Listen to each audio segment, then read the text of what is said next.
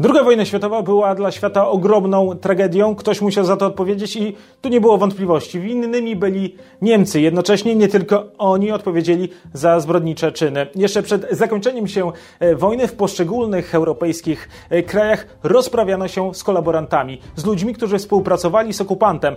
Po odwrocie armii niemieckiej, a jeszcze przed ustanowieniem sprawnej władzy przez alianckie rządy w poszczególnych europejskich społeczeństwach eskalowała nienawiść do wszystkich tych, którzy pomagali Niemcom. W tym czasie trwał więc intensywny, krwawy cykl wyrównywania rachunków. We Francji zginęło około 10 tysięcy osób wspierających w czasie wojny Niemców. Ta chęć rewanżu była już e, wcześniej. Około 3 tysięcy Francuzów rozstrzelano jeszcze przed lądowaniem aliantów w Normandii, czyli 6 czerwca 1944 roku. Ale nie tylko tam ginęli kolaboranci. Podobne nastroje panowały we Włoszech. Wyjątkowo bezwzględnie obchodzono się z nimi w regionie Emilia Romana i w Lombardii. W ostatnich miesiącach wojny zginęło 15 tysięcy ludzi. W pozostałych zakątkach Starego Kontynentu rozlew krwi był dużo mniejszy. W Belgii stracono 265 osób, w Holandii 100. E, warto zaznaczyć, że ginęli nie tylko kolaborujący z Niemcami mężczyźni, ale też kobiety. E, te, które przeżyły, nie miały łatwego życia. W Holandii smarowane je smołą i tarzano w pierzu. We Francji na głównych placach już w dniu wyzwolenia poszczególnych miejscowości kolaborantki były rozbierane i golone na łyso. Czy faktycznie były winne? Część z nich oferowało w czasie wojny usługi seksualne w zamian za jedzenie, ubranie lub osobistą przysługę. Niektóre były do takich kroków wprost zmuszone przez sytuację, w jakiej się znalazły.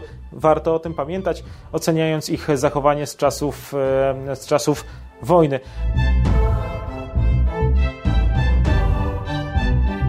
Liczba ukaranych ludzi i skala nałożonych kar już po wojnie różniła się w zależności od kraju. W Norwegii, czyli w państwie liczącym jedynie 3 miliony mieszkańców, wszyscy członkowie pronazistowskiej partii Jedność Narodowa stanęli przed sądem.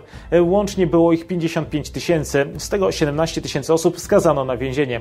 Wydano 30 wyroków śmierci, zdecydowaną większość wykonano. W Holandii śledztwo o kolaborację z Niemcami prowadzono w przypadku 200 tysięcy osób. Połowa z nich trafiła do więzienia. 17 tysięcy urzędników cywilnych straciło pracę. Jednocześnie warto zaznaczyć, że nie spotkało to na przykład nauczycieli czy też przedstawicieli wolnych zawodów. 154 Holendrów skazano na karę śmierci, w przypadku 40 z nich karę wykonano. Ta statystyka w sąsiedniej Belgii była dużo wyższa. Tam wydano prawie 3000 wyroków śmierci, wykonano jednak nieco ponad 240, w przeciwieństwie do Holandii, gdzie większość skazanych e, szybko uzyskała amnestię. W Belgii wiele osób przez długi czas pozostawało w więzieniach. E, każda z takich osób nigdy nie odzyskała pełni praw obywatelskich. E, we Francji, jako że w czasie wojny kolaboracja z nazistami była częstym zjawiskiem, między innymi ze względu na marionetkowe francuskie państwo ze stolicą w Vichy, kary były łagodne. Co ciekawe, na czterech sędziów orzekających w procesach o kolaborację we Francji trzech było zatrudnionych wcześniej właśnie przez ten kolaborancki rząd.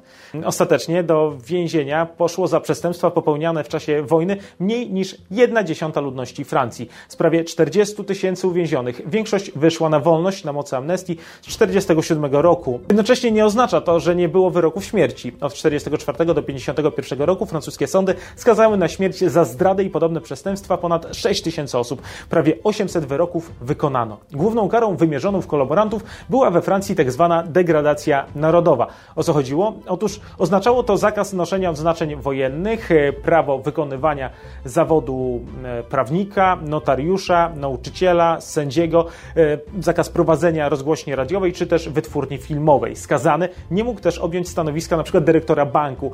Łącznie taką karę wymierzono prawie 50 tysiącom e, Francuzów.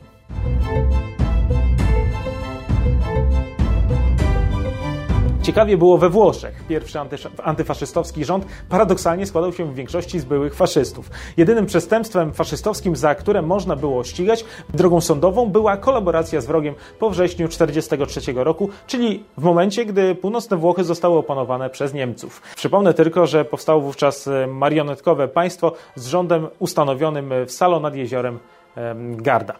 Czymś nieprawdopodobnym był fakt, że po wojnie zatrzymanych w więzieniach faszystów osądzali sędziowie, którzy dawniej sami byli faszystami. W marcu 1946 roku rozwiązano wielką komisję, która miała odpowiadać za przeprowadzenie czystki we, we Włoszech. Trzy miesiące później ogłoszono pierwsze amnestię. Przygotował ją komunista, minister sprawiedliwości Palmiro Togliatti. E, niemal każdy usunięty w latach 44-45 burmistrz i urzędnik średniego szczebla wrócił na swoje stanowisko. Na Bałkanach Tito wprowadzał swoje porządki. Po ataku na kościół katolicki do więzienia trafili księża. W ciągu kolejnych dwóch lat wymordowano dziesiątki tysięcy innych antykomunistów. Jugosłowianie stracili też i deportowali wielu etnicznych Węgrów z powodu roli, jaką odegrali podczas rzezi w styczniu 1942 roku, e, której miała dopuścić się węgierska armia w Wojewodimie. W Czechosłowacji nadzwyczajne sądy ludowe wydały ponad 700 wyroków śmierci. Tyle samo osób skazano na dożywocie. Krótsze wyroki usłyszało prawie 2 20 tysięcy osób. 18 kwietnia 1947 roku powieszono księdza Tiso, który wykorzystał w czasie wojny międzynarodowe zamieszanie i stworzył marionetkowe państwo e, na Słowacji. W Czechach i na Morawach wykonano niemal wszystkie wyroki śmierci, stosując się do przepisu nakazującego przeprowadzenie egzekucji w ciągu dwóch godzin od wydania wyroku. E, w następnym odcinku opowiem m.in. o tym, co działo się w Austrii i w Niemczech, w jaki sposób ukarano zbrodniarzy. Aby się o tym dowiedzieć, subskrybujcie mój kanał. Ja tymczasem dziękuję za dzisiaj. Do usłyszenia.